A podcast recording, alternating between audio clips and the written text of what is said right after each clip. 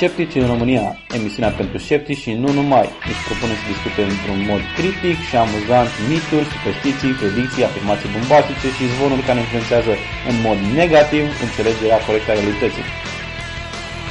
Noi nu judicăm persoane, criticăm idei, pentru că atunci când pare incredibil, de ce mai multe ori nu este adevărat. Sceptici în România. Hai și gândește alături de noi.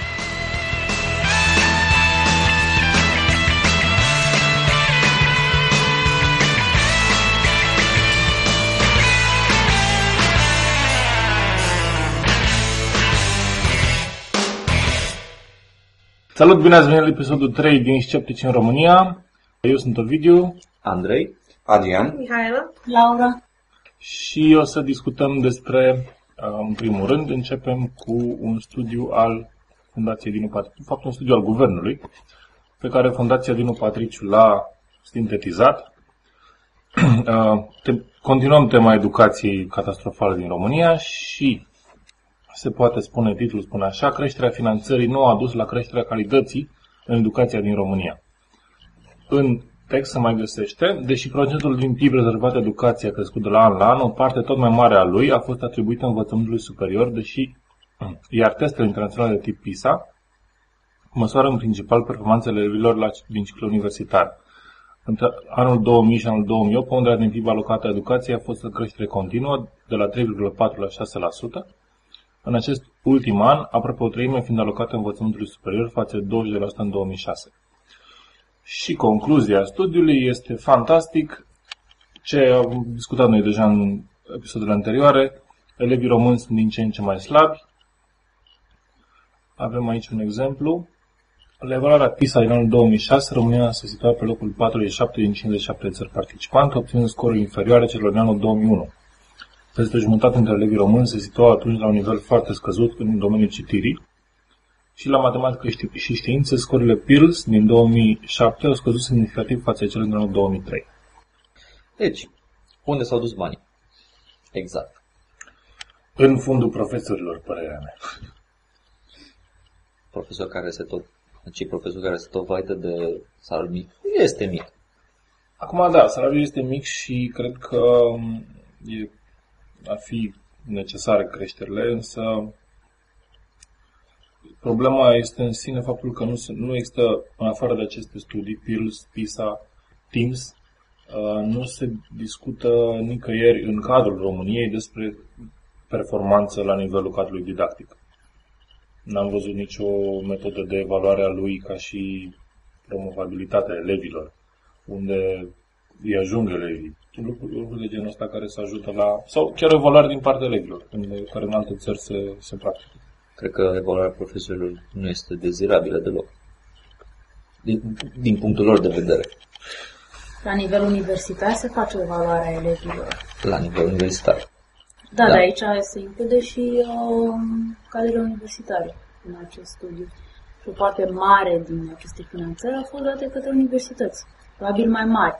Și că nu cred că poți să vorbești că au intrat în fundul profesorilor în condițiile în care oamenii au salariu de 7 milioane și ies acum astăzi. Da, au, au un salariu de 7 milioane. Nu toți au un salariu de 7 milioane. probabil. Majoritatea. Și ce poți să-i cer unui om care merge și două ore pe jos ca să ajungă la școala din fundul satului? Patru Nu, nu, nu, o secundă, aici e o chestiune, indiferent, chiar dacă ajunge la școala din fundul satului și e plătit prost, uh, este opțiunea lui să facă asta, din punctul meu de vedere, nu este obligat să fie profesor, deci are atât Obligat, responsabilități da. cât și obligații. Da, nu e chiar așa de simplu. Să-i ceri performanță. Păi, în cadrul educației, scopul principal al educației ar fi să pro- pregătească elevul pentru ieșit în lume și să se angajeze ușor în uh, piața muncii. Asta fiind funcția esențială a școlii, să te pregătească atât pentru cunoștințe generale pentru viață, cât și să fii un aset bun pentru angajator. Da, bine. Meseria în sine sau calificarea o faci oricum la locul de muncă. Păi da, asta este- Specializarea. Cred că rolul școlii este să se pregătească pentru să aibă funcție academică, în primul rând. Nu neapărat uh, Nu, facultatea, cel puțin, ar trebui să te pregătească în domeniul în care, să zicem, um, vrei să lucrezi, um, ai făcut deja uh, niște ani despre, mă rog, în care ai învățat lucruri, să zicem, generale, facultatea pe care ți-o alegi este ceva particular care ar trebui să te învețe ceva, să zicem, concentrat, de exemplu, cum este informatică sau cum este medicină, despre domeniul în care vrei să uh, lucrezi. Da, nu trebuie să te pregătească pentru un job anume. Păi, ba da, cu cât, cu cât ajungi mai sus în sistemul educațional, cu atât ești mai specific pe un anumit domeniu și, prin urmare, jobul pentru care ești potrivit este... Da, ești potrivit pentru un job. Să, școala, a- facultatea nu trebuie să facă, oa- să pregătească oameni pentru un anume job. Trebuie să, Teoretic, Nu, pentru un anumit domeniu. pentru un anumit domeniu, trebuie să ai pregătirea academică pentru așa ce, pentru, și faptul că a- alegi să te angajezi după aceea într-un anumit domeniu, pentru că ai această pregătire, este ok. Însă nu trebuie să, faci, să facem angajări, să pregătim oameni pentru a fi asta, pentru a fi asta, pentru a fi asta. Uh, da, mai este o problemă aici, că depinde de la facultate la facultate. Că, de exemplu, la medicină, să zicem, dacă te duci, uh, te duci pe o ramură și ajungi, mă rog, nu știu, să zicem, Specialist chirurgie. Da, chirurgie. Într-un anumit tip de chirurgie și chirurg cardiac. exact. Adică Foarte specific, nu faci tu chirurgie de capul tot peste tot. La informatică, să zicem, situația este cu totul alta, că uh, acolo, să zicem, te pregătești pe un domeniu. Faci facultatea, după care poți ajungi să lucrezi cu bază de date, să uh, programezi sau, mă rog, cu totul altceva. A, deci, depinde și de Păi da, facultate. dar tot e un domeniu, nu e o Da, meserie. nu e un domeniu, exact. Mm.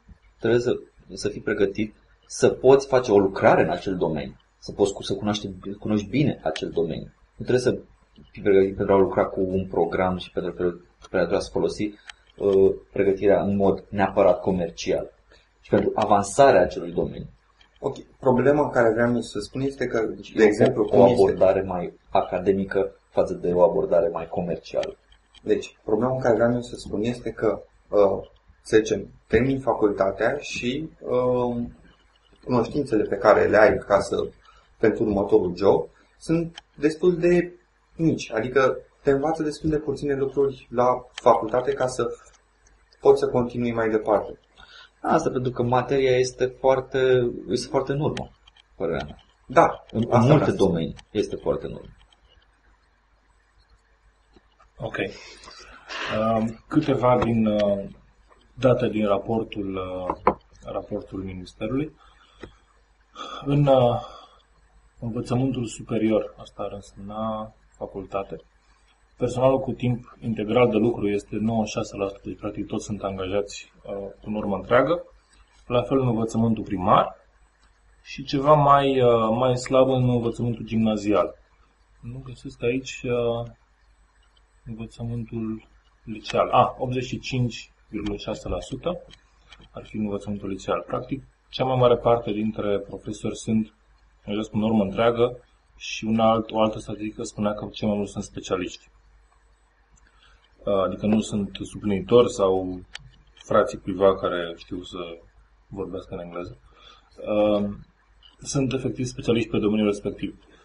Și asta arată, arată destul de rău în, în comparație cu datele pe care le obținem despre performanța lor, respectiv acele studii discutate cu în care mm, performanța elevilor este din ce în ce mai, mai scăzută. Explicații. De ce avem atât de mulți specialiști și niciun copil care reușește să ajungă specialist, să zic așa. Parcă evaluarea specialiștilor este extrem de lejeră, cred. Da, foarte puțin. Și momentan se pune accent pe promovarea elevilor, nu neapărat pe, să zicem, învățarea lor. Adică dacă, să zicem, elevii de anul ăsta sunt destul de slab pregătiți la BAC, scădem nivelul BAC-ului. Da, ok. Um, am urmărit mai de mult un studiu despre atât uh, educația în sistem american, cât și o comparație cu sistemul finlandez, care apare de cel mai bun din Europa, dacă nu din lume, nu sunt sigur. Um, și acolo spuneau, erau, era cumva aceeași problemă. În uh, sistemul american, cheltuielile au fost mereu crescute sau în creștere cu educația și indicatorii sunt la fel, în scădere. E adevărat că SUA este cu mult înaintea României, dar tot sunt în scădere pentru ceea ce ar trebui să fie o mare putere a lumii. Și concluzia lor era că nu există concurență. Adică nu există în sistemul educațional nicio metodă de a asigura concurență nu prin rezultatele elevilor sau cine știe ce măsuri administrative, ci asigură efectiv concurență direct în piață. Soluția care am auzit-o discutată și în, uh, în ultimele luni, să zic așa, când se discuta legea educației, au fost acele vouchere pe elev. Voucherele integrând un sistem de uh, plată, fiecare elev înseamnă o anumită sumă de bani pe care școala o primește. În momentul în care elevul își alege școala, uh, școala zice ok, deci dăm voucherul tău cum ar fi și primește, primește bani pe baza, pe baza numărului de elevi pe care le are în sistem.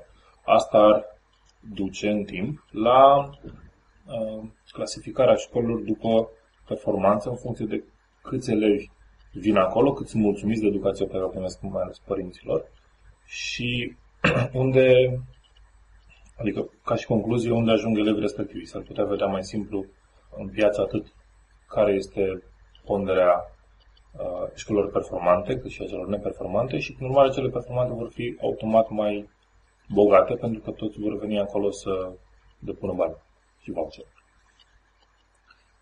Da, există un astfel de sistem. Bine, nu sistemul cu vouchere, dar o astfel de clasificare există, de exemplu, la liceele din București. Deja și am mulțime de licee care sunt mai bune. Deja există o clasificare a liceelor. Populară. Asta e chestia, că e Nu, o este o- clasificare populară. Dar Neapărat, în fond e și media, adică anumiți elevi cu o anumită medie, deci o anumită capacitate de învățare, că până la urmă, da, și faptul că au anumite medii spune ceva despre ei. Da, da, acei elevi Intră în care... acele licee, Din- contează și asta. Problema e că nu cred că spune foarte mult, adică da, sigur, media spune în general o- câte ceva, dar este notoriu faptul că la școlile, să zicem, hai să zicem, generale, până să intră la liceu, uh, multe școli din mediul rural sunt destul de indulgente cu elevii, în timp ce în mediul uh, urban, uh, chiar și la școli generale sunt uh, concurențe puternice, unele școli sunt cunoscute ca fiind mai apige, altele mai legere. Și astfel, a, de exemplu, vine un elev din mediul rural care a luat 10 pentru că știa să numere vacile corect uh, și intră cu media generală 9-50 în detrimentul uneia care știe, chiar știe materia de clasa 8 Păi, da, da, cred că asta s-a platizează, ca să zic așa, prin testele de capacitate care sunt naționale și ponderea capacității e mai mare decât media din gimnaziu la admitere la liceu. Acum sunt teste Ca să... naționale. Pardon, teste naționale. Da, așa e. da. Eu am, am fost ultima generație fără teste naționale. Nu pot să zic cât de eficiente sunt.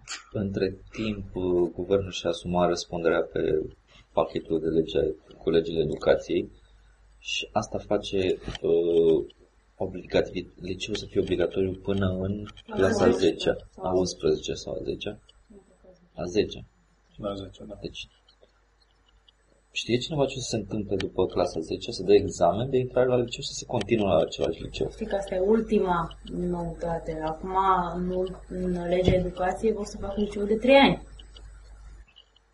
Cu master. De la facultate. Deci, Nu, deci, personal. după ce o- a- la 16 ani termin școala generală și intri la încă un liceu de 3 ani, Aparent. După părerea mea, Adică clasa schimbă 13 acum ai venit, după care te duci la facultate, înțelegi?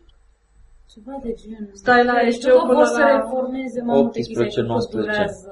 Păi, nu, 20 unii. Dacă ești. nu, că 18 înseamnă 12 clasă. Da. Păi da, și dacă Unii- liceul ține unii până la n-aveau 10, 18 dacă ani, gimnaziul e până la 10 și după care faci încă 3 ani, înseamnă că la 19 La ai venit. 19 asta. e. Deci unii la 18, 19 sau 20 de ani. Că ai o fereastră de oa- unii să Da, duc la 6 de ani. funcția la cât au început. Exact. Ok, am Doar găsit. mie mi se par schimbări de formă toate chestiile astea, Nu. adică că faci mai mult sau mai puțin în într-o parte. Da, este deja o clasă în plus. Un an de zile în plus. E un an de zile în plus, dar asta nu spune nimic despre ceea ce învață elevii și ceea ce ar trebui să schimbe cu adevărat. Adică astea sunt prostii. Faptul că nu le mai spunem teste de capacitate, le spunem teste naționale, am schimbat forma bacului. Doamne ferește să dea sport la bac, pentru că asta era problema sistemului nostru. Sunt E- Era o problemă, de să formă. măreau, uh, să măreau artificial notele. Era o problemă. Copiii nu fac suficient de mult sport. Hai să le băgăm, mat- să le băgăm matematică pe gâtul lor până când nu mai pot și fizică și chimie până nu mai pot, chiar dacă îi interesează sau dacă o să folosească vreodată în viața lor informația asta. Dar Doamne ferește să și își folosească corpurile, să mai se miște puțin, să facă O- o- ceva. Oricum, sportul era o scuză penibilă pentru a lua un 10 ușor. Și ce dacă? Se mai Păi, distingeau, da. mai... Da, se mai distrau, se mai jucau, mai ieșeau la o minge afară. Cred că tu- da, bine, Ce e adevărat nimic că- cu asta. Păi Asta s-au e scos de la Este BAC, în- dar mai sunt în liceu. Da, Da, știu, dar așa, ca idee, adică pune mai multă importanță pe unele materii gen română, matematică, fizică și cei care sunt performeri la astfel de materii sunt copiii buni în clasă, dar dacă ai talent la desen sau dacă e bun la sport sau la pro- orice problema altă cu- materie, cu sunt sportul- considerate secundare. Se spune să treci peste. problema cu sportul era că Să-ți vezi de evaluarea, treaba ta și de lucruri cu adevărat important. evaluarea era foarte lejeră la sport. Corect. Eu la 10 la sport, Păi, Fiind este foarte și ce slabă, dacă, dacă- pentru că dacă te duci să dai bacul la fizică, nu o să zic, a, sărăcuțul de el, n-aș tu te coați. E, las. Dar nu o să-l picăm pentru asta. Ok, și atunci fă mai dură. Păi da, fă mai dură.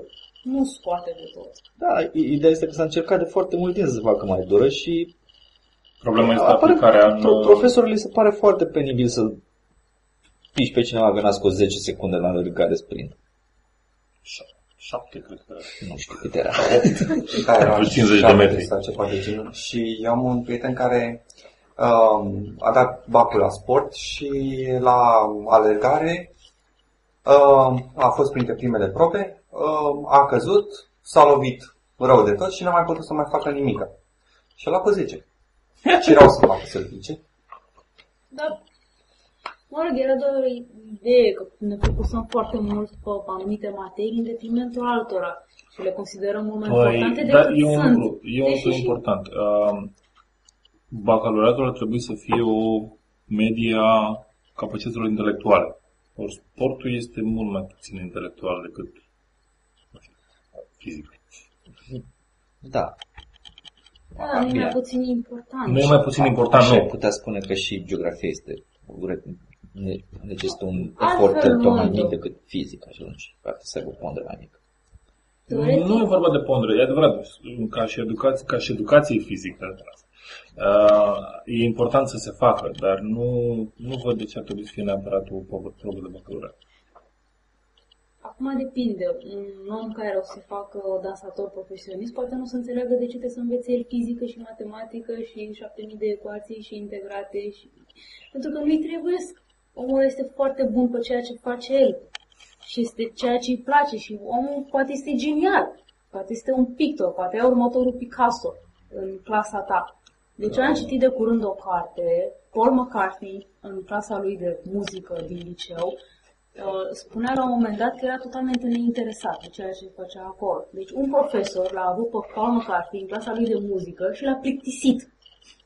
Omul era pur și simplu, uh, ei ceea ce făceau, stăteau, ascultau la un, uh, de la pick-up, uh, opere celebre, în secunda în care profesorul ieșea pe ușă, schimbau, puneau rock ce vreau ei și se jucau cărți. Și asta făceau toată ziua. Ulterior a descoperit că era o pasiune pentru muzică.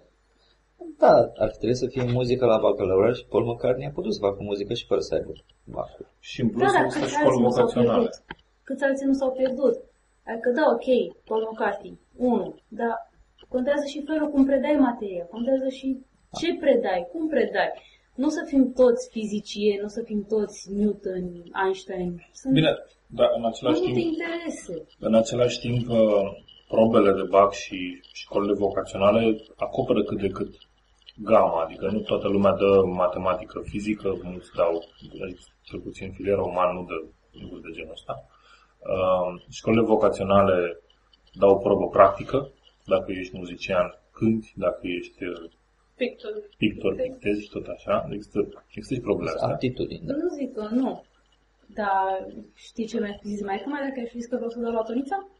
Asta e problema ta și a mamei tale. Nu e neapărat asta, e problema de viziune, în general. Da, care nu Pentru se că- schimbă din cauza oamenilor ca mama ta și... Nu neapărat ca mama mea. Da. Ideea e că asta este. Nu e Dacă ideea, cineva dacă are tu note mai- mari la mate, este considerat inteligent. Dacă cuiva îi place să piteze, este considerat un hobby. Și o să-i treacă Până lui. vinde o să primul găsească tablou. ceva Păi și e vina ta că te-ai important. după restul. Trebuia să te duci la filiera vocațională aleasă de tine și să-i lași pe restul cu... Nu că e așa de greu să-i lași pe restul. Atunci Dacă când tu este vrei, puteai să-i lași pe restul. 1, 2, 3 oameni care Să nu sunt cred că geniali, o să facă chestia asta. Dar vorbim la nivel de mentalitate. Și vorbim că oamenii, în general, sunt predispuși să creadă că ai o anumită valoare intrinsecă dacă ești bun la anumite materii.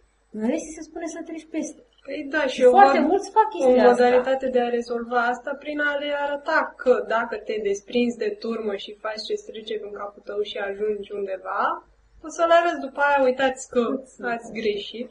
Oia care sunt, oia o să schimbe Asta este- curentul. Da, Asta și- este tot rolul educației, de a distinge în masă atât cei care sunt potriviți la științele normale, la științele exacte, la fizică, chimie, tot așa, cât și uh, să descopere vocațiile.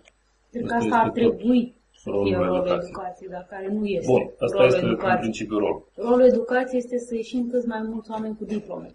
De unde facultăți gen Spiru Fare- Haret, Titu Maiorescu și toate altele. Ideea e să avem diplome, nu să știm ceva să facem cu ele. Ceea ce, la fel, discut, ne duce la episodul 2. La episodul 2, exact. Și paradoxal este că, deși uh, avem diplome, toți, majoritatea sunt de acord că diploma aceea nu înseamnă nimic. De acord cu tine. E- a- Asta este. Fie. Paradoxul este că toți vrem diplome, dar suntem de acord că diploma nu înseamnă nimic. Da, și costă și Pentru că de în mult. lipsa ei e un nimic mai mare. Probabil că asta. Înseamnă că nici măcar nu te-ai Că obosit să... punem valoare pe ele. Asta este. Suntem de acord că nu ai au valoare. diplomă, ai diplomă înseamnă că ești cineva. A rămas exact Deci aceeași ceva de genul, valoarea mentalitate. începe de la diplomă în sus. Adică din vremea industrială, unde trebuia să ai diplomă, unde erau ori muncitori, ori oameni inteligenți. Era inteligent dacă avea o facultate, o diplomă și restul erau muncitori. Era modul de a te distinge de ei. Și am rămas exact la mentalitatea perioadei industriale. Am depășit perioada, dar n-am depășit mentalitatea. Da. Ok. Uh, vreau să închid cu statisticile la PISA. uh, avem și acum avem prima dată fete în studio. Uh, avem și niște concluzii bune.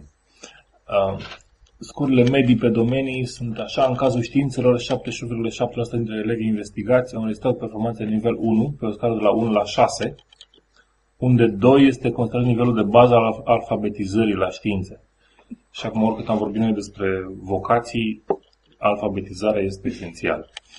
Așa, în ceea ce privește diferențele de, pe gen, și în anul 2006 România se încadrează în modelul general al tuturor țărilor participante, conform care fetele ating performanțe mai bune decât ale băieților.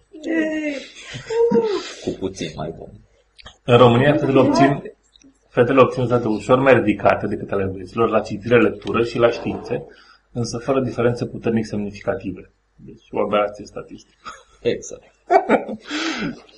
Doar în cazul matematicii, fetele sunt devansate de către băieți.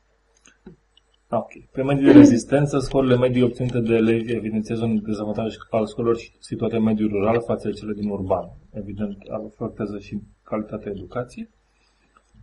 România va participa la, la PISA 2009 cu pretestarea administrată în martie 2008 și testarea propusă în martie 2009. Probabil că studiul e ceva mai vechi și am citit mai sus că un studiu se face chiar în acest an, în septembrie, septembrie-octombrie, trebuie să fie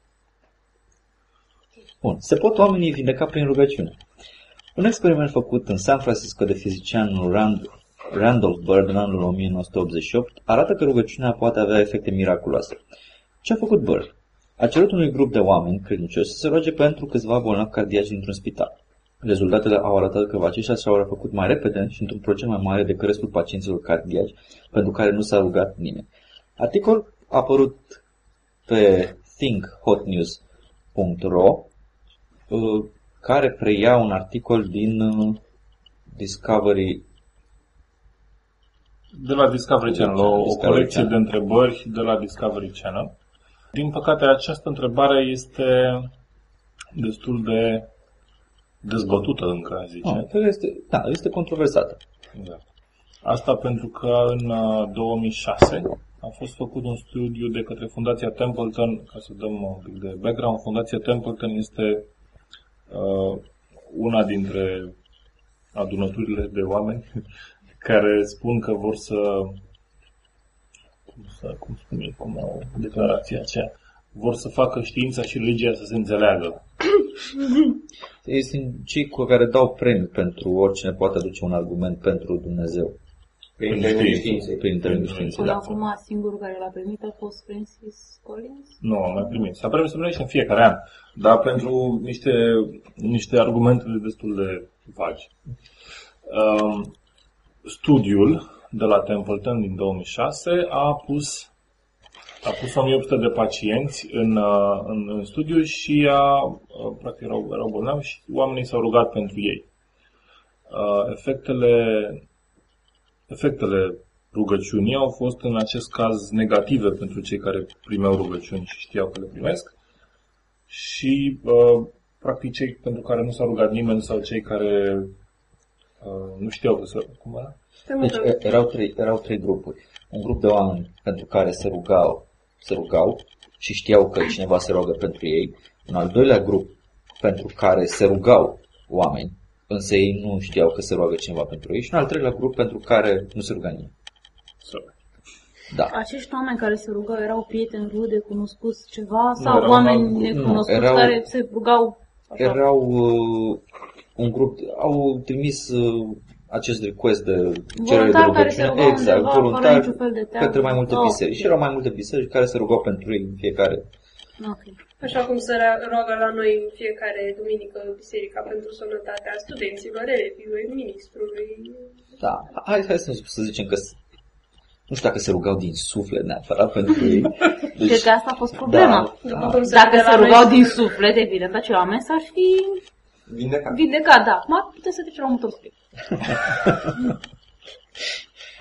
da, și Red killer. pentru, pentru oamenii pentru care cineva s-a rugat, un grup s-a rugat, acei oameni care au știut că s-a rugat cineva pentru ei au avut o perioadă de convalescență mai mare decât uh, a celorlalți. Da, și, cum- adică, mă rog, studiul este dezbătut, uh, oricum nu se poate spune cu certitudine că rugăciunea ajută sau nu ajută, nici chiar în, în cazul studiului acesta, dar, uh, de fapt, dacă ar, exist- dacă ar trebui să fie un efect, efectul ar trebui să fie fantastic, adică dacă cineva se roagă pentru tine și rugăciunea are un efect deosebit, trebuie să sari din pat și să dansezi imediat după ce ai făcut o operație, practic. Sau să n-ai nevoie de operație. Acum depinde. Dacă Sunt s-a rugat totdeauna, înainte. există totdeauna clauza că e de Dumnezeu sunt misterioase. E, evident. Deci, Da, dar, dar ok, Și- și, și sunt dacă- misterioase. Deci ai avut nevoie de operație din cauze misterioase, dar nu ai nevoie de convalescență de o lună din Dar ai cauze nevoie de sau- rugăciune. Nu, cred că și dacă mureau tot, tot căile misterioase rămâneau. Eu nu văd legătura, adică ok, bine, s-au rugat niște oameni pentru tine, dar cum poți tu să faci corelația? Corelația este că Nu nu, corelezi. Un Nu. Selecție sau un- observațională. nu există un efect. Nimeni nu s-a vindecat, aceia nu s-au vindecat mai repede. Cei al, al doilea grup, deci cei din, din primul grup, s-au vindecat mai încet. Da, ok, dar cum corelezi tu asta față de rugăciune? Este un factor extern care nu acționează absolut deloc. Oamenii ăia habar Este- n-au, nici este măcar nu factorul- interacționau cu oamenii ăia care erau undeva cu Este capelul în factorul altul, determinant. așa, Este factorul care diferențiază. Este, da, este, Nu era au cum să singura, facă corelația era asta. singura Experiment- diferență. dintre- Experimental. Da, nu, nu s-au, s-au găsit N-au cum toți să care, se, coreleze. toți care se videce în ce s-au găsit în grupul ăla. Deci e clar că dacă împ- Poate împarți... Dumnezeu nu i-a plăcut pe cei din celelalte grupuri. Da, Dumnezeu creștin nu face discriminare. Știi tu. Asta zic ei. probabil că cei din primul grup Da, purtau, dar de unde purtau știi? fibre din două, De, da. haine din două fibre. Ok. Și ca să continuăm cu tema aceasta, avem un um, impact al legilor blasfemiei asupra drepturilor omului. Așa. Un studiu editat, un studiu realizat de Freedom House. Deci studiul evaluează legile împotriva blasfemiei din țări Algeria, Egipt, Grecia, Indonezia, Malaezia, Pakistan și Polonia și analizează compatibilitatea acestora cu legea internațională și impactul asupra drepturilor omului. Concluziile raportului. În țări cu o democrație slabă, sistem autoritare sau justiție compromisă, legile au efecte fatale. Aplicarea legii este selectivă, minoritățile religioase și sectele heterodoxe fiind în box acuzațiilor de cele mai multe ori. În multe cazuri, cei acuzați de blasfemie au fost arestați arbitrar în baza unor acuzații nesustanțiate. Acuzații, inclusiv cei achitați, sunt stigmatizați și expuși amenințărilor cu moartea sau violenței. Toate legile împotriva blasfemiei sunt extrem de generale și interpretabile.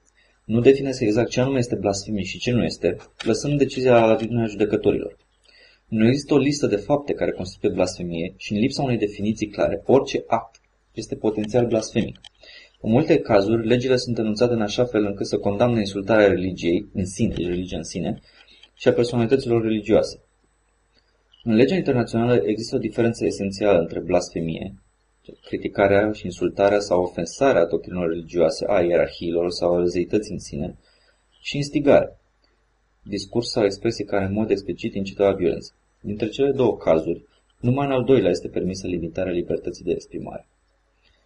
Articolul 19 din alineatul 3 din Convenția Internațională privind drepturile politice și civile stipulează că statul poate impune limitarea libertății de expresie dacă există cadrul legal și măsurile, și măsurile sunt necesare pentru respectarea drepturilor sau a reputației celorlalți sau pentru protejarea securității naționale, păstrarea ordinii publice și în interesul sănătății publice sau morale.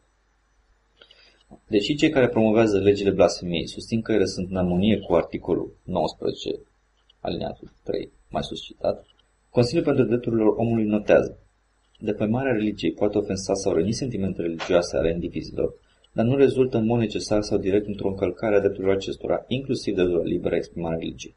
Dreptul la libera exprimare include și dreptul de a manifesta o opinie controversată, vexatorie sau jignitoare, chiar și în cazul în care țintește idei care constituie credințe.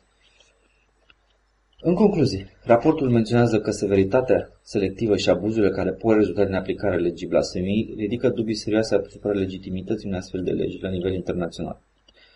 O astfel de lege ar favoriza religia majoritară a țării și ar acționa împotriva armoniei sociale pe care pretinde că o apără.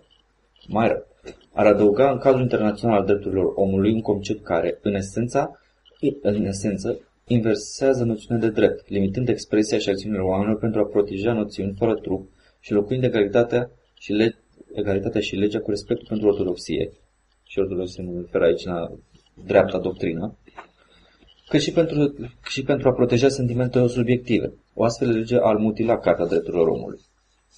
Bun. Mă că este concluzia studiului este destul de clare și studie și prezentăm cazul Greciei. Da. Câți dintre voi ați văzut Casanova? În timp ce citeai, mi-am să aminte de o frază la un moment dat, când, uh, deci acțiunea filmului se petrece în perioada Inchiziției. Da. Și la un moment dat, o tipă, o actriță, îl întreabă pe inchizitorul șef ce este erezia. Iar el îi răspunde, foarte plastic, erezia este ceea ce vreau eu să fiu. Da. Exact asta Uitați la fac. Casanova. Exact asta și fac. Și în special în Grecia, o să vedem că singurul, singurul care fac, ridică acuzații de blasfemie este Biserica Ortodoxă. Da. Da, da, în Grecia, Biserica Ortodoxă e... Ca și la noi, la fel de Ca privilegiat. la noi, da. Da. Mm, Da, mă rog, aș compara Grecia cu Italia. Adică ce este catolicismul pentru Italia este ortodoxia pentru Grecia. Sau pentru, Adică e- sau pentru Polonia, că doar că Polonia începe Țara să de... mamă. Grecia nu este stat secular, nu? Uh, nu. În Grecia, ziarele sau alte publicații tipărite pot fi confiscate dacă sunt acuzate că insultă președintele, creștinismul sau orice altă religie cunoscută, ori aduce atingere decenței. Insulta religiei este inclusă și în codul penal. Ok, Asta ok, este- o secundă, o secundă. Uh, am văzut nu de mult uh, adoratorii lui Zeus care se plângeau că nu, uh, nu, nu sunt lăsați să își adore zeul în uh, vechile lor temple. Da, adoratorii lui Zeus există. Și Sunt convins că nut jobs există peste tot. Așa. Și, și apoi, Mai este și oameni care îl uh, adorează pe Apollo? dacă sunt al lui Zeus, cred că Include tot panteonul grecesc. Dar stai că nu este bloc așa, că nu era monoteism. Fiecare, fiecare grupușor avea zeul lui. Da, dar recunoșteau toți pe Zeus. Da, ca toți. fiind- Pentru că era o Era legătură, cool. adică erau copiii lui Zeus. Și de te rugai tu la Atena, dar nu zice nimic de șef. Da. Era tax. Da, fiecare aveau, avea fiecare Deci câte un în greu. templu. Era, era rivalitatea aceea între zei, care are mai multe temple, care mai trăsnea Bine, unul. tu, bă, bă, da, erai cu Atena sau cu Afrodita sau cu care erai, dar te puneai rău cu Ares. Nu Păi era da, zeul meu e mai ortoman decât zeul tău. Și Bine, s-au eu decis simt să fie Apollo. mare. Zeul meu are un topor, nu pot zice. Nici Apollo nu e chiar cel mai pașnic din lume. Așa. Niciunul nu este Era pașnic. zeul soarelui. Dar și l-a bătut pe masă Nu, iar nu, nu, zeul soarelui era Helios. Ba nu, era Apollo. Apollo era zeul muzelor, al Ba creației. nu, era și al soarelui. Helios era Nu soarele. era și era Era și Se ocupa și de soare. Și atunci Helios ce făcea? Era soarele în sine? Nu Nu era... era echivalentul de la romani, Helios? Nu, Helios era cel care mergea cu carul ceresc. Da. Era un argat al lui Apollo. Deci Apollo e mai tare. Apollo Oricum, era zeul ma- ăsta, fiul lui Zeus. Magistrat asta Asta cu orice altă religie cunoscută. Acum, eu știu că sunt 30 ceva de mii de fracturi ale creștinismului. Pur și simplu asta cu cea mai cu toate religiile cunoscute, toate religiile recunoscute este să nu pară atât cu o Are religie recunoscută local, pe stat. recunoscute, recunoscute, Aici da, se zice cunoscute de aia. cunoscute, recunoscute de legea lor. Am înțeles. Nu orice. Ah, ok. Da. Da. Bun, deci ziceam că a fost insulta religie este inclusă și în codul penal. Articolele 198 și 199 adresează în mod special blasfemia și prevăd până la 2 ani închisoare pentru blasfemia malițioasă împotriva lui Dumnezeu.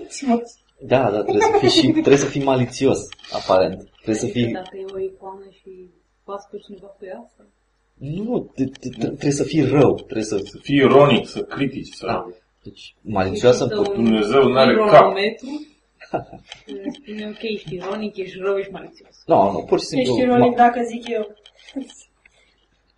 Deci malițioasă împotriva lui Dumnezeu. Oricum, dacă îl crede și pe Dumnezeu, automat ești Te malițios. uiți în iad. Da. Și maxim 3 luni pentru manifestarea unei lipse de respect pentru divinitate. Articolul 199 este dirijat pentru a apăra biserica și prevede până la 2 ani închisoare pentru cei care în mod public, cu malițiozitate, din nou malițiozitate, și prin orice metodă blasfemiază biserica ortodoxă sau orice altă religie tolerată. tolerată. Expres... Tolera, cred că e important, tolerată de Biserica Ortodoxă, nu de stat. De, de, de, de lege. Da, știu, Da, dar în cred că astfel aici de înseamnă... situații nu mai faci distinția între Biserica Ortodoxă și statul. Dacă este lege, este stat. Da. Biserica Ortodoxă în Grecia este biserică de stat. Tocmai. Deci orice, orice altă religie este tolerată de Biserica Ortodoxă. Da, este to- are statut de... Da, exact. Iau poliție. Ortodoxă, nu. Chiar police. Bun.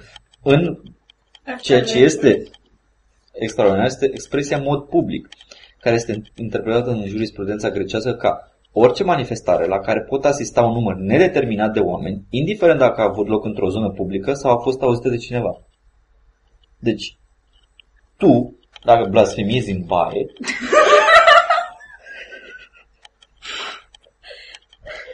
Și ai auzit vecinul. nici nu, trebuie, nici nu trebuie să te audă cineva. Bine, trebuie să te audă cineva, pentru că atunci nu poți să-ți faci denunț.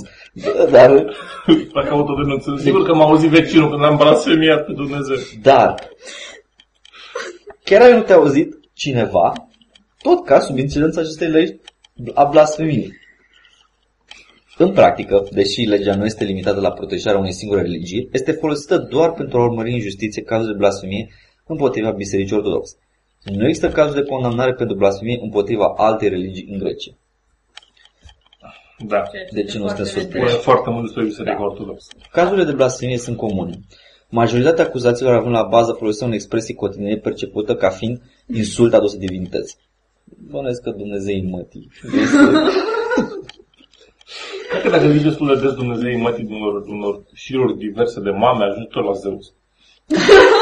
Da, probabil. Asta, uh, grade de separare. Câți copii au? Aceste cazuri minore sunt respinse la prima înfățișare. Există însă o mulțime de cazuri bine mediatizate al unor artiști condamnați pentru lucrările lor ofensatoare. Cum ar fi aia lui Dumitru Gorzo cu Catedra Da, da, da, da, da. lui cu șungă? Da, probabil că ar fi fost închis. Probabil. Bun. Nu, nu sunt închiși. Toate pedepsele sunt date cu suspendat. Deci pedepsele cu închisoare sunt suspendate, legea, cu complicitatea statului, dă posibilitatea bisericii ortodoxe să se angajeze într-un proces de permanență, hărțuire și intimidare, efectul asupra exprimării din cenzură și autocenzură fiind unul devastator. Bun. Avem și noi o lege de genul ăsta în România.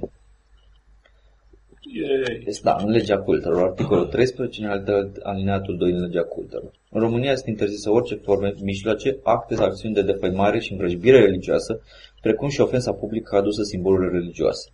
Din fericire, nu are norme de aplicare. din fericire, dar nu are norme de aplicare, în codul penal nu există decât în, Că. încă, exact. Bine, este din 2006, a fost un scandal destul de mare. Sunt convins că Biserica Ortodoxă Română ar fi vrut să îi vadă închiși pe toți cei care îi pășesc. Îi... Adică nu poți să umblu pe stradă cu un peștișor cu picioare pe tricou? sau? Nu cred că e o insultă destul de mare, adică Da. destul de clară la adresa. Da, pentru că nu se prind ei, nu înseamnă că nu e obvious. Exact.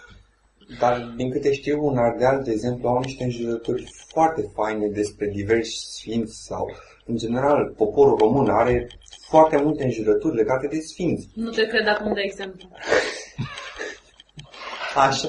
Um, asta ar însemna că majoritatea lumii blasfemiază și majoritatea lumii ar trebui să fie băgată în închisoare, nu? Da, ai văzut și tu după, în Grecia cel puțin, la noi nu există cod penal, adică nu poți să fii ridicat de poliție, pen- nu poți fi ridicat de poliție pentru că ai blasfemiat. La noi în- este, se pedepsește doar instigarea la ură și împiedicarea exercițiului religios. Adică dacă ții pe cineva să intre în biserică. Sau dacă îl bagi cu forța în biserică. Da, dacă bagi în forță. Acte sau acțiuni de defăimare și învrăjbire religioasă. Ok, învrăjbire înseamnă că pui un cult împotriva altuia, adică trebuie să fii popă să zici că musulmanii sunt uh, răi. Sau că evreii sunt câini. Cred că nici nu trebuie să fii povă, cred că poți să spui Da, musulmanii dacă sunt se răi. să poți să zici învrăjbire. Da, stai Da. da. clipă, că spune Cu învrăjbire efect, religioasă, nu nu spune și uh, învrăjbire religioasă împotriva la ceva. Așa, de exemplu, învrăjbire religioasă este și faza cu cipurile, nu? Pentru că preoții învrăj... și cu cipurile și cu... Vaccinul. Da, și cu vaccinul. nu știu, cred că ne dăm noi acum cu părerea pe legea. Cred că asta, da. învrăjbirea, sunt niște termeni juridici, precum ofensa publică, să vedem cum se interpretează la public. Eu zic să ofensăm publică și așa ajunge pe internet și să vedem ce se întâmplă. Da, Da, în alt norme de aplicare. oricum, Deci, cred Fac că- eu legea cultelor. Deci revenim. Acest podcast este 18 plus. 18 plus, da. Oricum, cred că pentru ce facem noi aici suntem pasivi de un proces civil, asta e clar. De ce? Că criticăm Biserica Ortodoxă Da, pentru lăcomie și navuțire. nu, că, că Bază- criticăm pe Biserica spatele Ortodoxă. statului. Nici nu trebuie, Asta criticăm intră în- Biserica Ortodoxă deja Dar nu E- intră în conflict cu alte legi, cum ar fi uh, libera exprimare? Păi da, asta e Păi, problema. asta este și problema studiului. Că de cel mai multe ori, asta, uh, Cred că de astfel asta de nu legi, există norme de aplicare. România totuși Încă. respectă Carta Drepturilor Omului. nu, De, de. În mare, că na, să nu discutăm procesele CEDU acum. Dar în principiu este semnatară și uh, nici nu este stat teocratic oficial. Astfel încât normele de aplicare nu cred că se vor întâmpla prea curând, decât dacă este Daniel pe mine. Nu, dar, dar fiind o lege, chiar dacă nu este criminalizată blasfemia, așa cum este în Grecia, tot poți da în judecată pe cineva pentru blasfemie și poți câștiga. Este o lege. Da, dar cred că neavând norme de aplicare nu poți să nu, nu poți să mergi mai departe. Adică da, dai în judecată, dar după aia Da, da, poți judecătorul cer- nu știe cer- pe baza ce Cer să... daune. Pentru că un proces civil nu este proces criminal. Nu este proces penal. Da, ok. Nu Ce poate daune să... face apel, să-ți ajungi dau. la CEDU, o ia, Da, știu cum Dacă se nu- propune. Propădez de râs. nu-ți pot da o... Nu știu dacă se propovădeze râs, pentru că toate legile astea vin în contextul uh, în care Organizația Națiunilor Unite încearcă, uh, sunt asociații sta- sateliți care încearcă prin Asociația Națiunilor Unite să promoveze o inter- lege internațională împotriva blasfemiei. Ăsta este pericolul și de asta a apărut raportul. Da, deci Consiliul Musulman împreună cu uh, Cred că și Biserica Catolică este băgată în așa ceva. Păi normal. Încearcă o rezoluție la Națiunile Unite pentru interzicerea blasfemiei în codul internațional. De aici și studiu care arată pericolul unei astfel de legi. E. O să fim într-o, Complete silence. într-o teocrație mondială. Ok.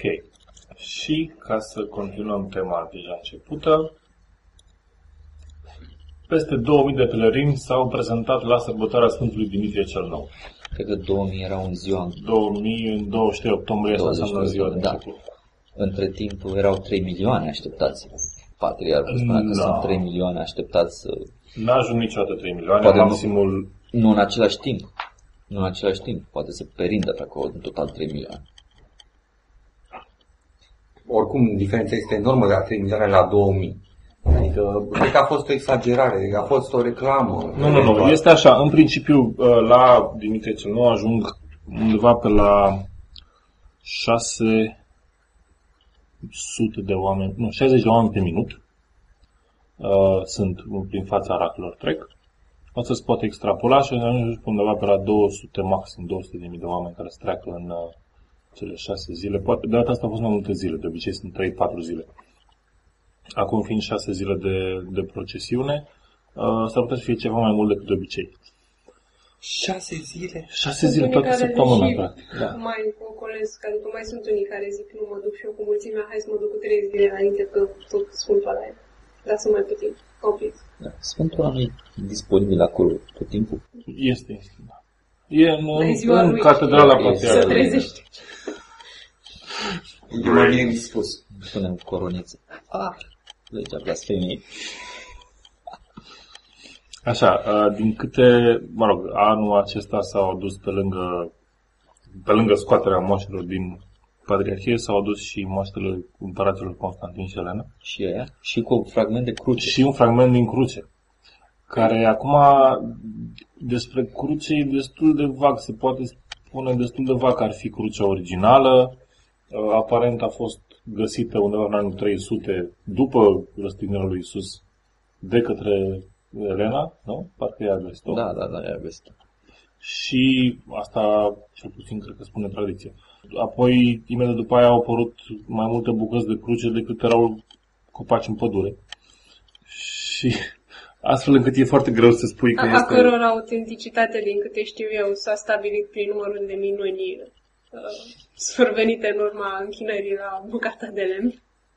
Oh, da? Da. Foarte interesant. Să atingi bucata de lemn să rămână oașchi din cruce de Hristos. E o minune. Da. Dar cum e exact? Știi cineva cum a determinat Elena? A Asta avut o nu- viziune, evident. Păi da, să te duci să sapi pe Golgota unde dacă Să răstigneau ea să zi și răstigneau noapte. e, zi și noapte pentru că na, nu Da. e o chestie extraordinară că Isus a fost răstignit pe, Exact. Pe aia. Nu trebuie să găsească tone de lemn acolo. Nu, eu mă întreb de ce s-a renunțat. Adică, ok, ai răstănit un om. Ai răstănit un om odată.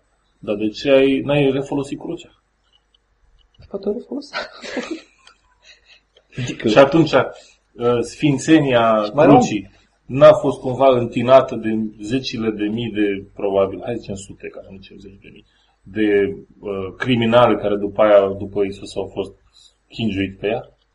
Și de ce ar vrea Isus să sfințească un instrument de tortură, care a fost folosit, să zicem, pentru el, pentru alții înainte, Și încă pentru mai alții e după. atârnat la gât de milioane de oameni zilnic? Nu știu tu de ce crezi. poate încearcă să ne spună ceva. Science. Ok. Uh, dintre cei, să zicem, 100 de mii de oameni care au participat la Sfântul Dumitru, mulți au, uh, au avut nevoie de îngrijiri medicale uh, și au, uh, au primit de-a lungul timpului mâncare, au primit, uh, evident a fost un frig fenomenal toată săptămâna asta, iată, în timpul nopții. cel puțin. Dumnezeu, Dumnezeu n-a făcut o minune să le, să le ușureze sta, A fost o statul aici. încercare. Da, a fost o încercare, da. Uh, culmea este că eu am participat în sensul de mai mult observator la cele berlinaje și de-a lungul timpului a fost o vreme relativ ok în octombrie. Adică nu și ar fi nici foarte cald, dar plăcut. Acum a fost aprig. În, alte, în, alte zi, a, în alți ani a plouat. Dar acum a fost aprig de frig.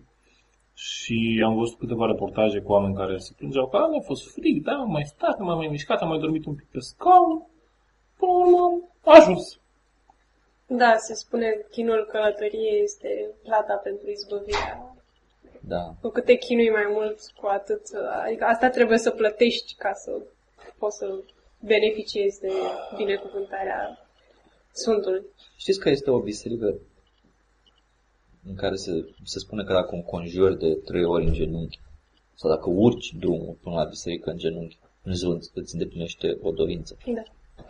Poți să obții un Porsche așa? Nu știu dacă poți să obții un Porsche, însă mă Nu întreb dorințe, da. care sunt cei care se duc și înconjoară biserica în genunchi și pe urmă vin la Sfântul Dumitru. Mi se pare o lipsă crasă de încredere în Sfinți. Sunt, sunt unii care chiar, uh, aha, ca să Ca dau și un- montarea paratrăsnetului pe biserici. Asta este luptă împotriva voinței divine.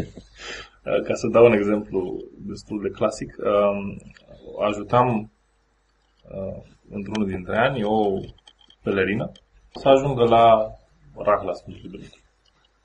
Era bolnavă psihic, ca să scurtez povestea. Era bolnavă în sensul că am dus-o în, în cortul uh, în care aveam sediu și ea se ridica și o spunea că doare spatele, deși stă întinsă. Se ridica, se ridica, n-avea stare, fratele era pe acolo, întreba, nene, ce are, de ce n-ai dus-o la medic? Nu, că n-am dus la medic, că nu, că nu se poate. Da, da, El ne ruga să o ducem la Sfânt. Și eu am dus-o. Uh, ca să o descriu, era destul de solidă, undeva peste 100 de kilograme. A ajuns la raclă împreună cu colegii mei, după care, practic, a căzut în brațele lor. Dați seama cât erau de, de solizi, tot nu reușeau să țină să țină o uh, femeie solidă. Uh, și după ce și-a revenit, la asta cam într-un sfert de oră, s-a așezat din nou la coadă. Deci stătuse până atunci, să zicem, 14 ore și uh, nu se simțea bine, adică nu era cu toate medicamentele acasă. Două vizite sunt mai bune decât una. De fapt, ar fi, uh, am văzut-o mergând și a treia oară. Și asta explică și uh, umflarea Da, pur, și simplu, cifrelor. pur și simplu se poate sătura de Sfântul Dumitru. Da, uite, așa ai putea să faci o grămadă de bani. Scoți uh, uh, chipsuri cu aroma Sfântului. Sfântul Dumitru, flavored by. Cu aromă de Sfântul Dumitru. aromă de moaște. Parfum ca nu de vin. Ăsta ar vinde. Da, probabil Serios. care La toate măicuțele s-ar vinde, probabil. E de miros natural, a ceapă. A ce miros fac? A Sfânt- a- a Sfânta Primul. Am mir. Sfântul Dumitru cu 12 mirodeli. E, Acestea au fost subiectele pentru episodul numărul 3. Ne vedem, ne auzim de fapt, A, da. peste două săptămâni. Da, peste două Peste două săptămâni. săptămâni. Până atunci, Andrei, Laura? Un video? Și Adrian. Mihaela. vă spun la revedere și rămâneți sceptici, alături de sceptici în România.